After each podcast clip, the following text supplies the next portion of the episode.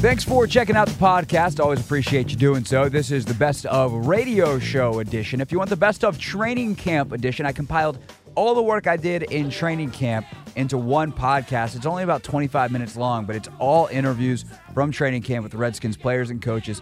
So if you'd like to hear that, check on that podcast after you listen to this one or before. I don't really care. Just make sure you come back to this one. On this one, my interview with John Wall, DC's point guard, now going to be here for the next six years with a four year extension he signed on top of the two years remaining on his deal. We talked about that and a lot more. Also, on this episode, Sebastian Salazar was absolutely fantastic talking about the Neymar transfer on the radio show. Mike Jones, great as always on the skins. And my pal Kevin Brown talking about the Nationals and Sicknarf loop stock. Here's the pot. The moment you decide, yes, I'm in, and you sign this extension, and you, you say it out loud probably for the first time to your family, your agent, whoever that first person is that you told, what's running through your head at that point? What are kind of the emotions that you were experiencing? Um, it was great. I was happy. I knew where I wanted to be. They knew where I wanted to be. They loved my family. Loved definitely being three and a half hours away from me. You Don't have to drive too far, so it wasn't too hard. It was easy, easy process your agency, Klutch yeah. Sports and Rich Paul, they've kind of changed the game in how a lot of NBA contracts have been negotiated the past couple of years. So, how much did you talk to Rich about strategy and leverage versus some of the other things from security to how much you do love the city and, and some of those other factors that you may have been considering? Um, it wasn't too bad. It was easy. He sat back. So he, he, you know, I just sat back, let him do his job, and he got it done. Simple as that. Pro athletes don't get to pick where they're drafted, which is why I always find the, the demand for loyalty from fans kind of interesting, to say the least.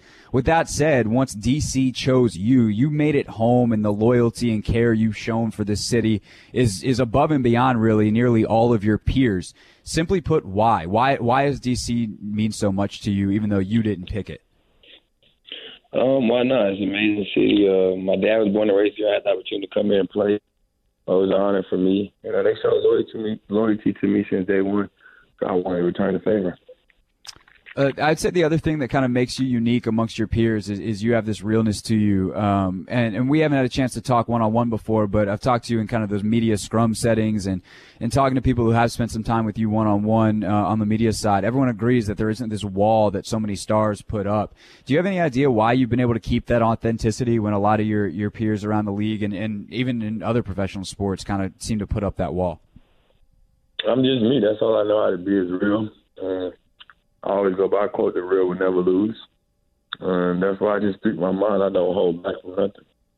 Do you eh, eh, have you ever thought about maybe being more reserved in the media? Has there ever been a time where you're like, man, maybe I should just not talk as much or anything like that? No, because if I don't, they might say he ain't talking. Then when I do, it's whatever. So I just might as well get the point across. You know, I mean, no point in sugarcoating nothing. Hey, well, we appreciate it. That's for sure, man. Uh, John Wall with us on the fan. Uh, athletes' off-season training programs are super specific and they're well planned and not overly creative, except for yours this summer. Um, when Jesse Phillips came to you with the idea of this cross-training program, what'd you think of it? Um, it was cool. I was doing everything, man. Just boxing, uh, vertical climber class, yoga, spin class, just trying out different type of stuff and it's all been great. It made it for me and different things to use for my body. What's been your favorite so far? Well, vertical climber class and boxing has been the favorite for me so far. Those vertical climber classes are a beast, man. To say that that's your fa- yeah, like most effective and favorite, that, that's two different questions. All right, those both have been great though. They're they're my favorites though. Um, what are you looking forward to doing from a training perspective this off season that you couldn't do last season because you were rehabbing? Everything I'm doing this summer is everything I wanted to do last year. I just couldn't do none of it because I was on a bed or couldn't run and stuff for like the first three or four months. Was there one thing in particular when you were laying in that bed going, man, I cannot wait boxing. to do this? I wanted to do boxing. Had you tried boxing before, or is that new this summer? No, nah, this is my first time this year doing boxing. And I saw you were working with uh, with Sheldon Mac down in Miami. Any other teammates that you're planning on working out with this off season? Yeah, for sure. I just want to get Sheldon under my wings. You know, I mean, that's my rook, get him on the right path. Just try to tell him what it takes and letting him see me work every day. You know, I mean, you can see the videos, but I want him to see me work every day in person and see how hard it is to, to be great and want to be good in this league. And I think he has a chance to be a good player for us off the bench. It just he has to understand what it takes. Yeah, by the way, if you want to check out more on John's summer workouts, ballislife.com is producing a, a series. The first episode just dropped. Um, really cool insight. Um, but you've been uh, with whether it's with the workouts or just having some fun going around the country this summer. What's the favorite trip you've taken this off season? Oh, I really, I, I'm going to go to Cabo uh, sometime soon. That'll probably be my favorite trip. But so far, just being in Miami. Uh, usually I stay in LA every summer to work out. I switched it up this year and went to Miami you know, it's been amazing, man. Just seeing the beautiful weather, uh, working out there, trying new new things, new facilities. Only thing I hate is the rain. When it starts raining, it's over. Yeah, that Florida rain is, is no joke. Uh, we got to hear some cool stories last offseason of, of kind of the first time you met Scott Brooks, and he's coming in right after surgery, and you were in touch with him this summer with, with the healthy summer and the workout programs that you're doing. How much are you in touch with Scott during the offseason? I know you saw him today for the uh, the press conference. Well, we talk all the time. We always joke, though. We always talk and wonder how we can make each other better and improve. And what do you think I need to work on this? Tell my team next year.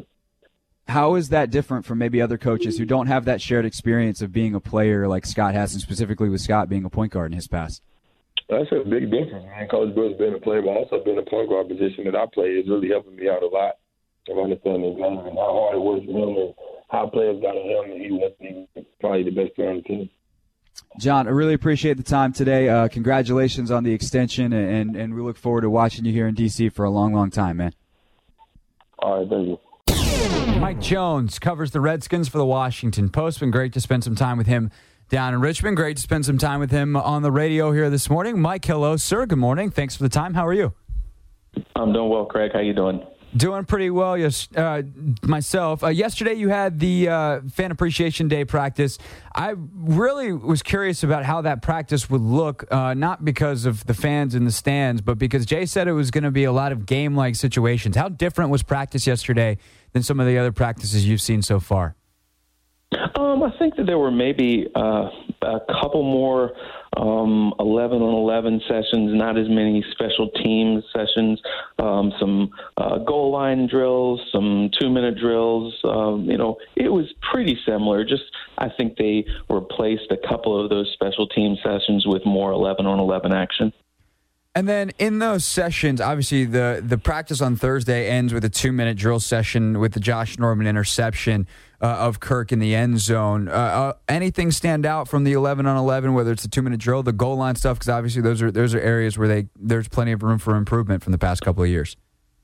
Yeah, they definitely looked sharper yesterday. Um, Kirk Cousins had struggled. You know, the offense really hadn't scored a lot in the the red zone, and uh, yesterday they scored. I think it was three touchdowns. Kirk Cousins had a back shoulder fade to Josh Doctson. He hit Vernon Davis on a slant. Um, Cousins actually ran uh, a draw play for one, and then they had another one that was a little floater to Derek Carrier up the sideline. Uh, they they said that he got tagged before he got into the end zone, but in real life, if it was live tackling, you don't know that might have been a touchdown as well. They were the offensive guys were celebrating like it was a touchdown. Um, so it seemed like things were clicking better there. Uh, Cousins a little more aggressive, things like that. So that's what you want to see progress from uh, this offense, and it looked like it was there yesterday. Mike Jones, Washington Post, with me, Craig Hoffman, here on the Fan. Uh, Mike, when I was on our shows this week, got asked a bunch of questions. I'm actually curious for your answers for some of these because you've gotten to see every single practice. You have such a keen eye, uh, and also maybe you can add in a little bit of intel from from any coaches you've talked to. Um, one of the interesting questions I was asked: Who's the best running back uh, that you've seen so far at camp? Well, I mean, it, it's really hard to evaluate running backs because in these practices, they're not really live tackling. They're tagging right. a guy and then he keeps on going through. So every running back looks like he breaks a tackle. Um, you know, maybe Rob Kelley or Samaje Perine might make a, a cut that's, you know, kind of impressive. Um, they've both looked better than Matt Jones. Um, he seems like he's kind of struggled with balance and things like that. He just hasn't looked very explosive. Samaje Perine yesterday, they looked like they were tackling a little bit more than normal, and he looked really physical. Um, you know, when he makes up his mind, he's a load. Um, and, you know, that was good to see. Uh, Rob Kelley had sat out a couple days uh, because of a little stinger in his neck, but he was back up there yesterday. He looks quick. He looks decisive. Uh, just looks more confident. So I think you have two guys right there. And obviously, Chris Thompson's always the reliable guy. Um, catching passes out of the backfield, good change of pace guy. So those are your top three guys right there. Uh, Samaje Perine, his main thing is going to be in pass protection, getting you know a good anchor and figuring out how to get leverage on guys and pick up those blitzes, which is something that even though he's the smallest guy out there, Chris Thompson does a really good job of. Rob Kelley's getting better at that, but Samaje Perine has a little ways to go uh, before I think they feel comfortable putting him out there in those situations. Yeah, he's definitely got a lot a lot to go on that. In part because at Oklahoma, Joe Mixon was in on a lot of those downs. I answered. Uh, Russell was the one who asked me that on the afternoon show on Friday, and I said Chris. I thought he's been the best one so far, but it's kind of weird because he kind of plays his own position. If, if something were to happen where Chris was unavailable for a game, a half, a quarter, whatever it would be, do you know who would be the third down back in that situation? Would they bring in a Mack Brown? Would they they bump Rob Kelley down? Obviously, Perine is not at that point yet in terms of pass pro. So what would they do in that situation? Um, well, there are there are times where you do see um, them use Kelley um, for catching you know passes out of the backfield, and just like their last year here and there, um, he was used on blitz protection, and and he does that and, and does it pretty well. Uh, so I think they would feel comfortable doing that. I'm not saying that they would bump him down from the number one spot. They'd probably just leave him on the field there. Haven't seen a whole lot of Mack Brown uh, with the ones or, you know, on third down. I think he got a couple carries yesterday. Um, they did use him there. Um, and, you know, uh, just here and there. That was more than uh, what we'd seen, but it was just like one or two carries. So I still think that, that their biggest confidence, obviously, in those situations is Chris Thompson. But like you said, if he got hurt, Rob Kelley would probably be the guy just because he's further along of everybody and he's a former fullback, so he's definitely got no problem being physical there and knows how to block. Yeah, no, I, I, think that's probably the plan. For whatever it's worth, Mack did have one or two that he got loose on, seemingly clean on Thursday, but he is playing against the twos and the threes. He hasn't been uh, with the ones a whole lot, like Mike just said. Mike Jones, the Washington Post, with me here on the fan. Another guy I was asked about, um, you know, we get asked all the time about the rookies, obviously, because everyone likes the shiny new objects, and Jonathan Allen and Ryan Anderson get most of the pub, but their third round pick, Fabian Moreau, um, Danny asked me about him this week, and I go, you know what? I don't really know much because he hasn't been on the field a whole lot. He hasn't done anything that's really yeah. stood out. What's the latest on him and his injury recovery, and, and, like what what are the chances that he's actually in the rotation at corner this season, or is he just going to be a special teams guy? So, I mean, it's they've got a long way to go before we know. I think they would like him to be there, but so far he's still just done uh, positional drills. He got in with a little bit of special team stuff on the kickoff return unit. He was up along the front lines blocking, uh, but that was really the first 11 on 11 action he's had. They're hoping eventually, I don't know if it's the end of this week or next week, that they will put him out there. He says he feels good, and he's just waiting for them to tell him. Jay Gruden yesterday, I asked him about both Fabian Moreau and Montae Nicholson. He said, "Oh, we're just waiting on the trainers where they feel comfortable with these guys strength wise. Then they'll turn them loose. But they're you know in the meetings and they're they're learning everything, watching. But there's nothing like doing. So it's still a little early to tell. But right now." Um, in that cornerback rotation, you obviously have Norman and Breeland. And then when Breeland went down with a groin strain yesterday, it was Dunbar was the first guy up there. And then at times we've seen Kendall Fuller move to the outside, not just covering in the slot. He looks really good there. Obviously, they hope that this third round pick, Fabian Moreau, can contribute at some point, but because of the depth there, they're not really pressed and having to rush him out there, which is a good thing for him and the Redskins for the long term. Yeah, Josh Holsey, their seventh rounders, had a couple of nice days too, so a little bit more positional depth with the draft pick there. Um, kind of everyone's favorite anecdote from this week uh, was Kirk Cousins going, and I don't know if you were standing next to Keim. I know I read it in his one of his pieces when Kirk said, "Hey, today wasn't my best day. Write that down after Thursday's practice." But uh, do you think Kirk says that last year after he throws that interception end practice to Norman uh, and has a day like that that he's okay and secure enough? Is kind of the way I've I've thought about it. Is he secure enough last year to have the confidence to be like, "Yeah, go ahead, write that down. I don't care." No, I think that it's just something that he's growing and more comfortable with. Um, you know, he he knows that he has to get better, and he wants that. And I think he also, you know, it's good for a teammate to see that their leader has no problem saying, "I wasn't great today." And I'm sure he told his teammates that. Um, you know, it was funny. You do see a little more confidence out of him. Uh, there was a couple days ago, I think that same day, he had missed Pryor on a throw, and a fan was yelling, "Hey, Mister Twenty Four yep. Million, he was wide open." Yeah, it was and Thursday. Then, Yeah, and then Cousins hit him with uh, hit Pryor with a touchdown pass after that, and he ran over to the stand, slapped the guy five, and was like, you know, here, there you go. And like normally he wouldn't acknowledge fans or anything like that, but you just see him being more relaxed, more comfortable as a leader, um, you know, and you know having a little fun out there as well. So that's all good. He's taken more of a leadership role. There are times you've seen him kind of almost demonstrating pass routes to wide receivers to help them understand, no, I need you right here. Um, so that's all what you want to see from your guys. He's entering his third year as a starter, and obviously you want that growth to continue. Last thing for you. Um, it, I know it's still early, obviously, and I'm going to do a horrible radio thing that we do to reporters, and I'm going to be on the receiving end of this stuff too, which is fine. Uh, but do you have at this point in camp maybe a surprise to make and or miss the roster? A guy that people would be kind of surprised to see, oh wow, he could make the 53, or uh, the other way around, wow, he might actually be in some jeopardy here. I, I think that uh, of the the rookie class, you know, we haven't talked a whole lot about Jeremy Sprinkle, but that's a guy that yesterday, the last couple days, it seems like he started to to really come on it's amazing how huge he is. He's like 6'5", 250 pounds or something like that, and moves really well. Um, I think that he has a really good chance to beat out Derek Carrier for that last uh, tight end spot there. Obviously, you have Jordan Reed, Vernon Davis, Niles Paul because he can play some fullback. But Jeremy Sprinkle, they're moving him all around. He's playing some fullback. He's splitting out wide. He's coming off the line, catching passes. So while you had all those veterans, you thought, uh, will he make the team? Is he going to be a practice squad guy? I don't think he's going to be possible to sneak by on the practice squad. Um, and then who who might be in jeopardy?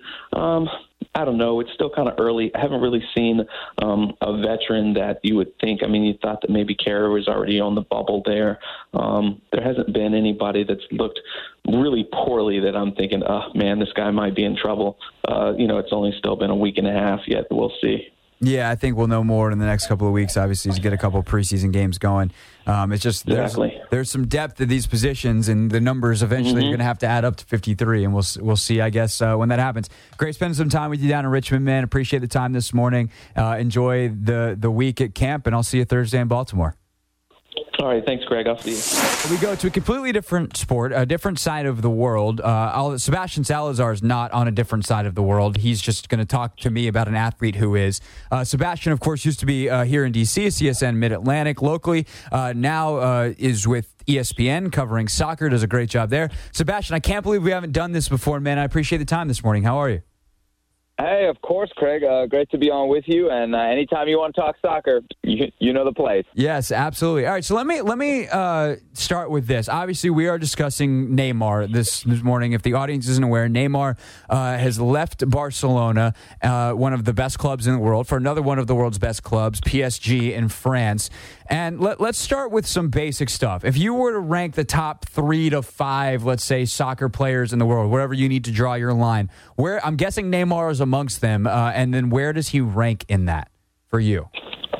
So I'll break it down for you this way. Everybody knows Cristiano Ronaldo, Messi, right? Those yes. guys are one and one A, and there's a sizable gap between them and number three, which for me is Neymar. However, there's also a sizable gap between Neymar at three and four through 10. So to give you an idea, he's number three, both by a lot in front and by a lot behind. I would say the only reason you don't put him in that class with a Ronaldo and a Messi is age. If you go by actual impact on the field of play, he's getting up there. He's performing at a level that is very, very high end. But Messi's 30, Ronaldo's 32. They've done some things in their career that Neymar just hasn't done yet at 25, which also makes him I think in many ways the best bet to become the world's next best player. Ronaldo and Messi at some point are going to kind of come out of their peak. And when they do, when they're out of the peak of their careers, he is absolutely the heir to the throne to be the world's best and to be so for a while because he's really now just just getting into his soccer prime. Yep, just 25 years old. So that leads to the next question. So he's he's playing with either one or one A. Uh, that is, of course, Messi at Barcelona. They are doing quite well as as a squad. Why did he want to leave?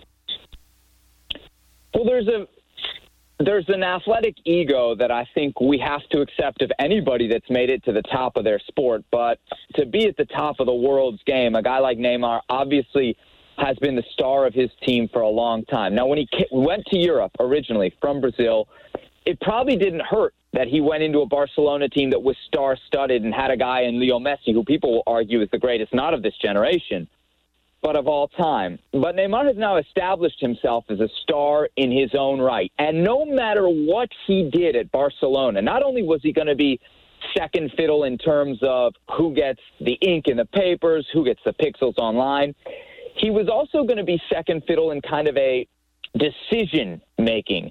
Whatever Barcelona is going to do, they got to run it by Leo Messi. If you're running it by one guy, you can't honestly then be running it by another. So I think the uh, the uh, the ability to be his own player, but also to run his own club, which at PSG he will have effective total control of what they do. I believe in a lot of ways was a unique opportunity for him. And again, he's entering that part of his career where he needs to be on his own. If if we are in 10, 20, 30 years going to talk about Neymar as an all-time great, he must have done it beyond Messi's shadow. And I think we're really people are focusing so much on oh he left for the money, he left for this. I truly truly believe this was more a legacy move for Neymar than a money move. Yeah, we'll get to the money in a second. Uh, Sebastian Salazar of ESPN with me, Craig Hoffman on the fan, talking about the Neymar transfer to PSG. It is interesting to hear you describe it in those terms because, in that way, it is very Kyrie Irving, LeBron James. It's just that Neymar is so much better at what he does than Kyrie Irving is at what he does, and that's no respect disrespect to Kyrie. It's just that's how good Neymar is. Yes, it's in, it's interesting. Yeah, so that's uh, you know a lot of my friends who maybe don't follow soccer have thrown out that comparison, and you nail it right on the head. Right, I you correct me if I'm wrong. Kyrie is not clearly the third best player in no, the world, right? He's clearly not the third best player in the world.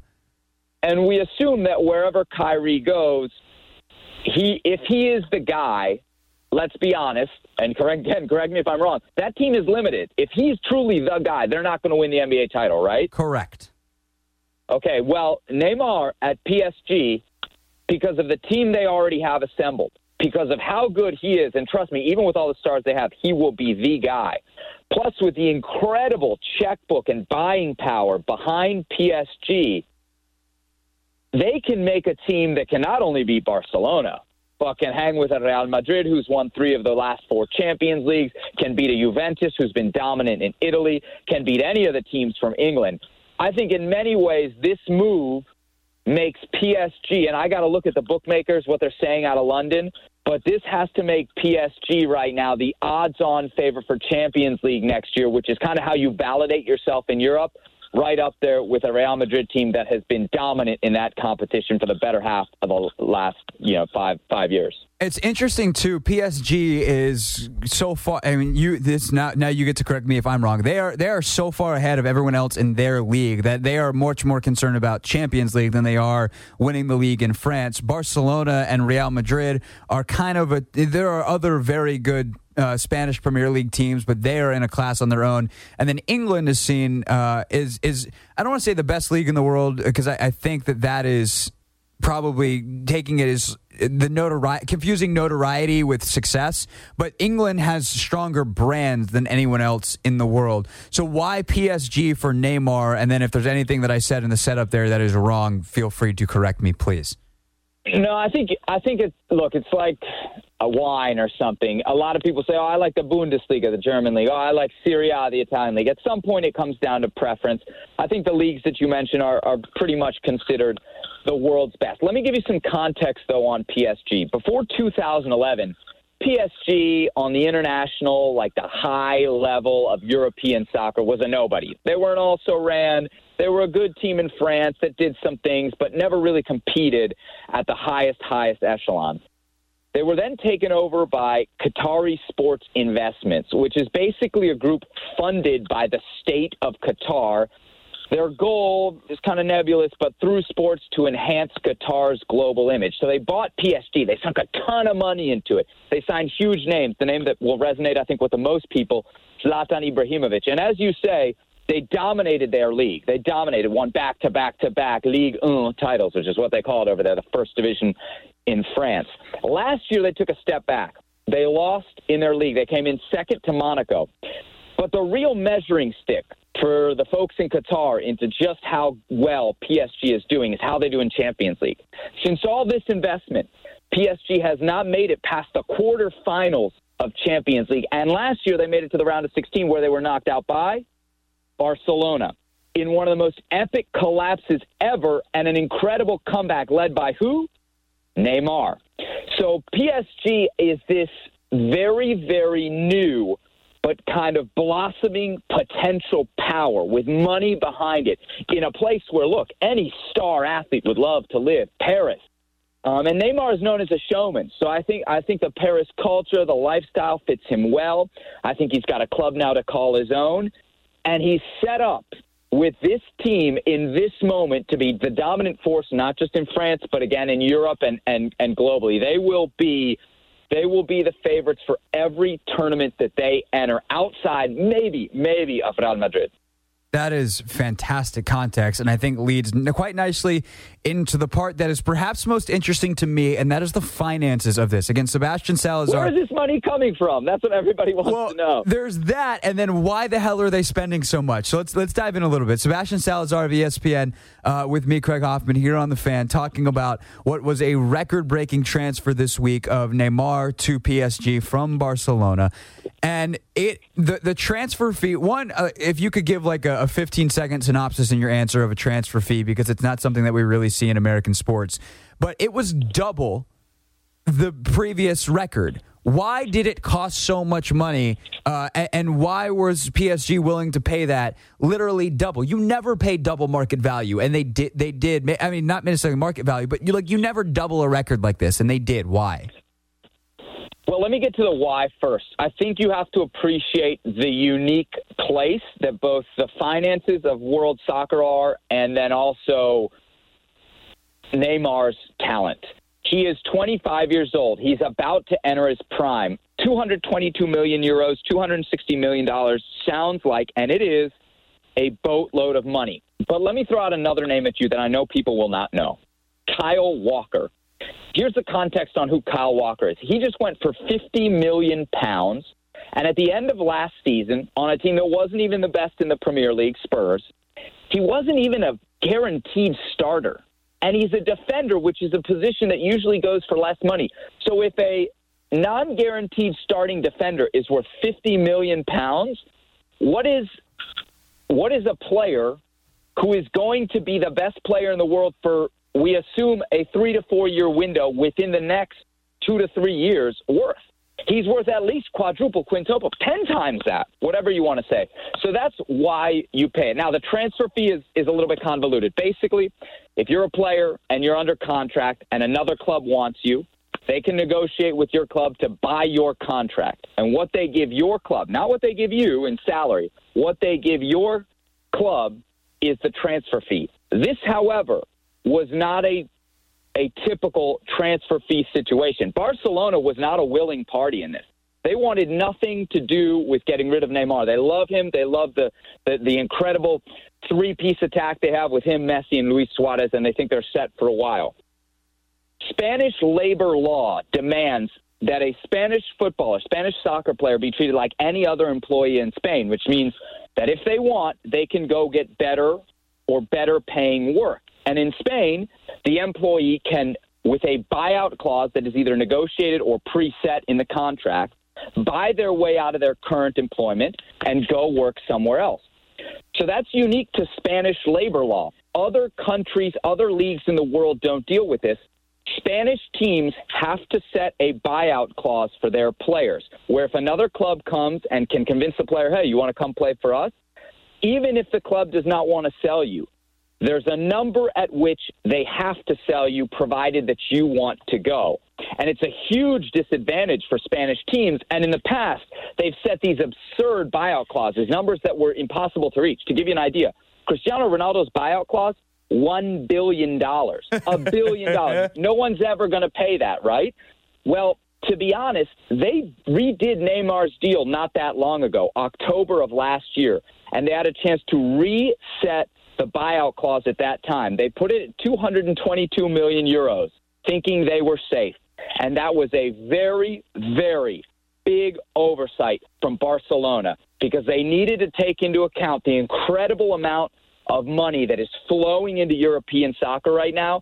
And they needed to realize the unique asset that they had in Neymar and understand that if you put it at 222 million euros, there's a chance that one of these teams that's owned by effectively the state of Qatar, where there's bottomless pits of money, could go out, could find that money, and could pull this off. And that's exactly what happened to Barcelona. They caught a, they got caught here a little bit asleep. So then that leads to the final question, which is how much concern is there that the state of Qatar uh, is pouring endless amounts of money from bottomless pits of money into European soccer? That seems like the, the fact that a state, like, uh, I mean, it doesn't have to be Qatar. I don't want that to come off in, in the wrong way because of where that is in the world. It's just like any, if, if Germany was doing this or if France or England as a state was spending their, their money on foot uh, on on soccer players, on footballers, like that'd be weird. So, is there any concern over this uh, in Europe, specifically in France and, and PSG? I think there's some concern, obviously, you know, from people who are affiliated with clubs like Barcelona, whereas PSG now has an ownership group, Qatari Sports Investments. Barcelona is owned by the fans, the Los Socios. The, the, there's like 140,000 memberships that you can buy. You don't buy shares, you buy a membership into the club, you right. elect a president, and that guy runs it. So teams like that, unless they're churning in money, which Barcelona is, are not going to be able to maybe in the long run compete. But that's just the reality. 20, 30 years ago, the people who owned the biggest clubs in England were English. Now the people who own the biggest clubs in England, Germany, France, wherever it might be, are from all over the world. The ownership pool has expanded, and people with deep pockets of money from Asia, from Southeast Asia, we're seeing a lot of investment, um, from the Middle East, are now coming in. I think there's some concern within the higher levels of kind of European soccer. UEFA is the governing body. They put in some rules called financial fair play, which effectively hopes to prevent teams from spending more than they're bringing in revenue and keep kind of the high end, the haves, from really outspending and effectively then out competing the have nots. The issue is there are so many loopholes. Like the Qatari state government can now sign PSG to a rights deal for $200 million.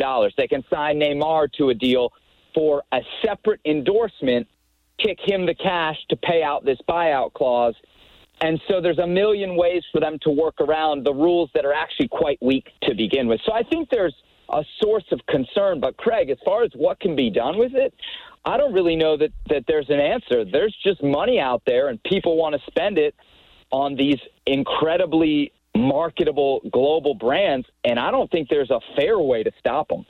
I, I should have stuck with soccer. That's what I just learned. I should have, should not hey, stopped me, the, the pay on the broadcasting side is not in the hundreds no. of millions of euros range. no, that I need to learn how to broadcast soccer and go to Europe and see if I can work for a team. I'm doing this all wrong. Uh, Sebastian, I know you're you're traveling. You're on the road right now. Where can we see you on TV today? Well, I just did Sports Center for Africa, so unless any of your listeners are in sub-Saharan Africa, they, they probably can't catch me. I do have some cool stuff coming up, though, a little bit off the soccer beat. I'm going to be on the Little League World Series from Williamsport, oh, cool. Pennsylvania on ESPN and ABC coming up later in the month of August. So look for me then. And then pretty much any soccer property on ESPN, I'm somewhere around it, um, you know, either hosting, reporting, or calling the games. So uh, anywhere you want to find soccer on ESPN, I'll, I'll be somewhere nearby. There we go. We will be watching. Sebastian, appreciate the perspective. This was awesome, man. We'll do it again soon. I, I really appreciate it. Of course. Anytime, Craig. Thanks for having me. Sports Radio 1067. The Fan. Sicnarf Loopstok. Sicnarf. Sicnarf Loopstok. Sicnarf. Sicnarf. Sicnarf Loopstok. The forces of the law. I heard my mom cry. I heard her pray for a bonus hour of the Hoffman Show on the fan with you till 1 o'clock today to talk to the man who told us about Sicnarf Loopstok, Kevin Brown, who we talked to last week on the show, not knowing that he was about to call a week's worth of Washington Nationals games. Uh, here on the fan and the Nationals radio network. Uh, I guess good morning there, good afternoon here, my friend. How are you?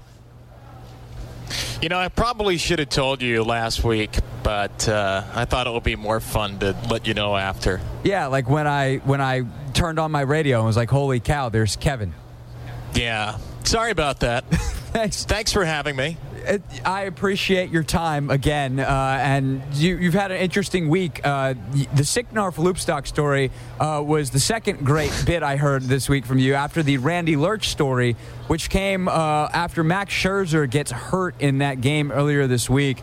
Um, I know Dusty didn't wind up talking today, but do you have any idea what they're going to do beyond today with the pitching staff, not knowing really what anyone uh, is is where anyone is at health wise, uh, including Gio Gonzalez, whose wife is about to give birth to a child?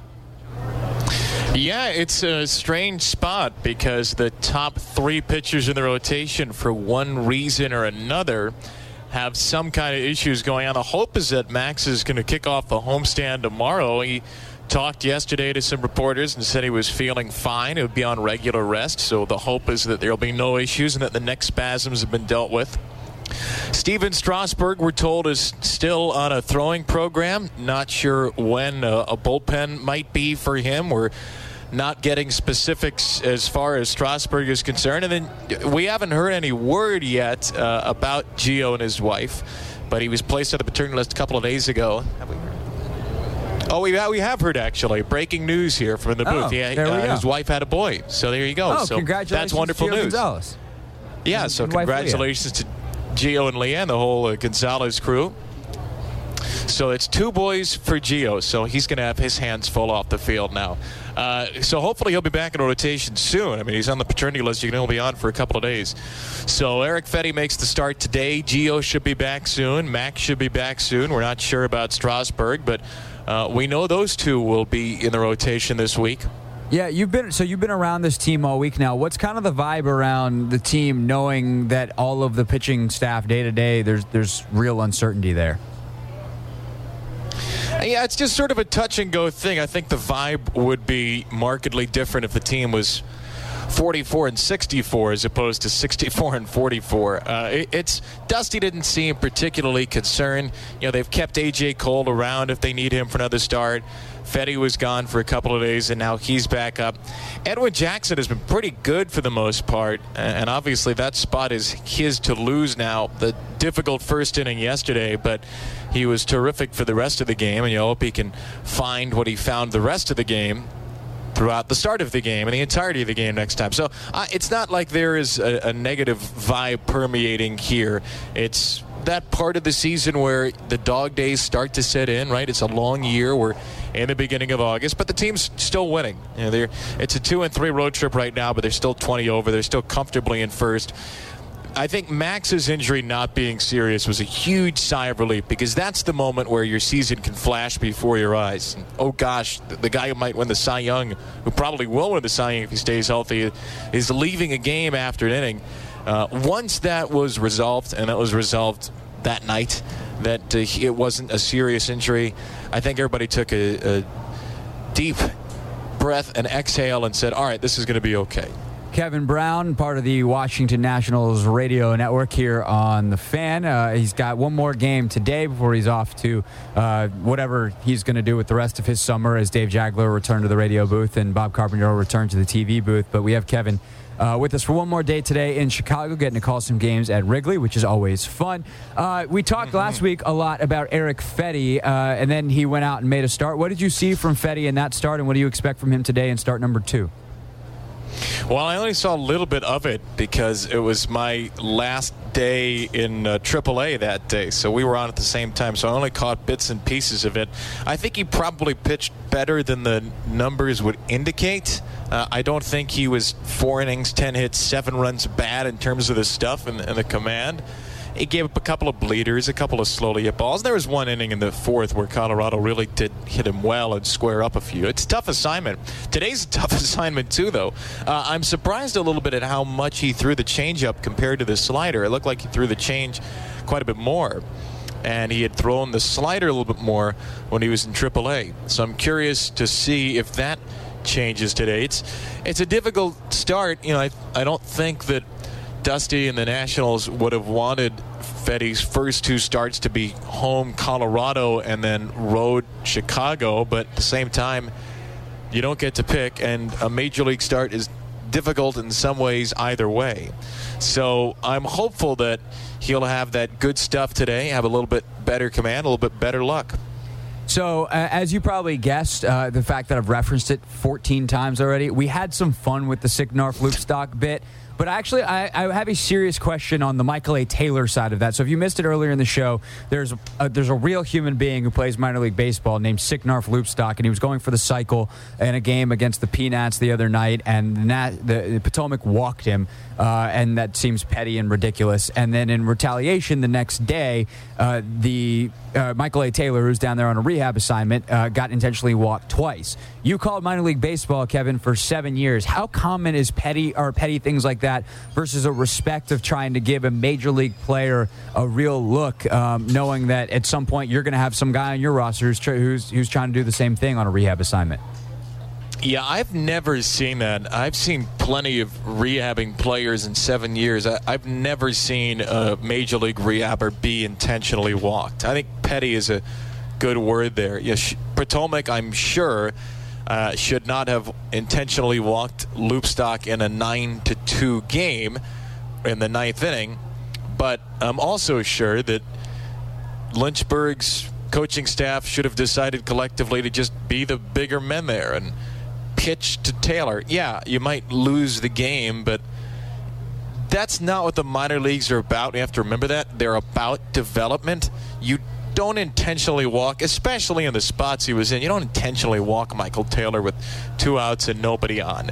Uh, it's a pretty ridiculous contest of who could cattily one up the other uh, between those two.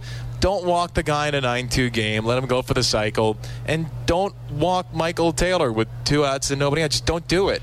it. It's, it's very petty. I've never seen that in seven years of doing it. Managers get into it here and there, but uh, that is something new. That's unique as far as I've heard. Is there anything like wacky minor league baseball story? I mean, like m- wacky minor league baseball, you typically think of promotions, but in terms of on the field, is there anything remotely close to that you can think of, like a good story or an interesting thing that you either witnessed or heard?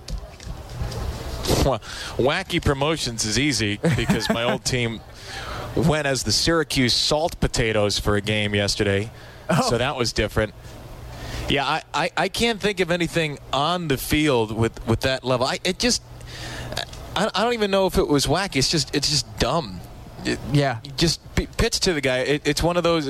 I don't whether you believe in, in bad karma or not. There's just there's no benefit to it. There's no benefit for anyone there. There's no benefit to the rehabber. It doesn't make the opposing team look good. It fires up the other manager. I, I really can't think of anything like that. I, I can hardly think of two managers getting into it. The one time that comes to mind was when we had Tony Beasley five years ago, who's maybe the nicest manager of the world and the least confrontational person. And Wally Backman is so insane that he oh, managed yeah, he's to the guy, get he's Tony the guy into who's a famous shouting for match. like throwing the grenade, the rosin bag like a grenade, right? Like that's that's that dude. I, I mean, Wally's famous for throwing lots of things, like things. yeah, that that's the only time I can remember two managers getting into it. Like apparently the Potomac and Lynchburg managers did uh, the other day, and but that was just because Wally Backman's a crazy person. But I've uh, I, I've not seen or experienced anything quite like the pettiness of Loopstok v. Taylor and the managers there. It created a, a pretty great on-air banter between you and Charlie that I got to enjoy on my drive down to Richmond. So if nothing else came of that, that was good. Uh, great job this week. Yeah, and let games, me and let me just let yeah, me say this by the way. Yeah, uh, uh, I'm I'm glad you enjoyed it. We've had some fun with it. We've had some fun this week, and I'm not here to cast a, a, aspersion on people's names to make fun of names, but listen, we're going to have some fun with it when the guy's name is Sicnarf. When your name is Francis backwards, like that that's cause for us to laugh. If it's so, if you didn't, then Charlie should have kicked you out of the booth. That's right. That's right. And instead, and, Charlie and if, was like, "This is great. I'm in. Lighten up, Francis," which was a great yeah, line. Exactly. And listen, if I name my kid uh, Nivek, please make fun of him and me forever. because I, I will have earned that. Done. Recorded for posterity right here on the radio. Done. Kevin? Yeah. Spelled properly nonsense. forward. All right. Um, that's all I've got for you. I appreciate it. Great job this week. Uh, on, to, on to bigger and better things after one more day at Wrigley. Not a bad uh, final final day on Not fill-in bad work. at all. Enjoy the game, man. See you. Yeah, thanks. Thanks to you for having me, and, and thanks to everybody of the Nationals for letting me hijack this thing for a week. It's it's really been one of the great thrills uh, of a life for me, especially at this park. And I'll close by saying that if you're a baseball fan and you've not been to Wrigley Field, uh, you have to rectify that as soon as possible. It's, it's a magical place for the baseball, not for anything else, just for the baseball. Agreed, man. Thanks. I'll, I'll talk to you soon. Thanks, Craig. That'll do for this week's edition of the podcast. Thanks for listening. If you liked what you heard, make sure you check it out on the radio, at least until football season starts. We're on at 9 a.m. on Sunday mornings. Then uh, rate, review, and most importantly, subscribe right here on iTunes, SoundCloud, or however you found this podcast. There's another one with all my interviews from training camp, so you can check that out on this feed as well, no matter where you found the feed. Uh, and that's pretty much it. That's all. Uh, thanks to everybody who joined. Thanks to John Wall for his time. Thanks to Mike Jones, Sebastian Salazar, Kevin Brown as well. And I'll see you next week on the radio and on the Twitters at Craig Hoffman. I will be in Baltimore Thursday covering Redskins and Ravens. So tweet me there. And that's all I have. I'm out of words to borrow from Pod Save America. End of show.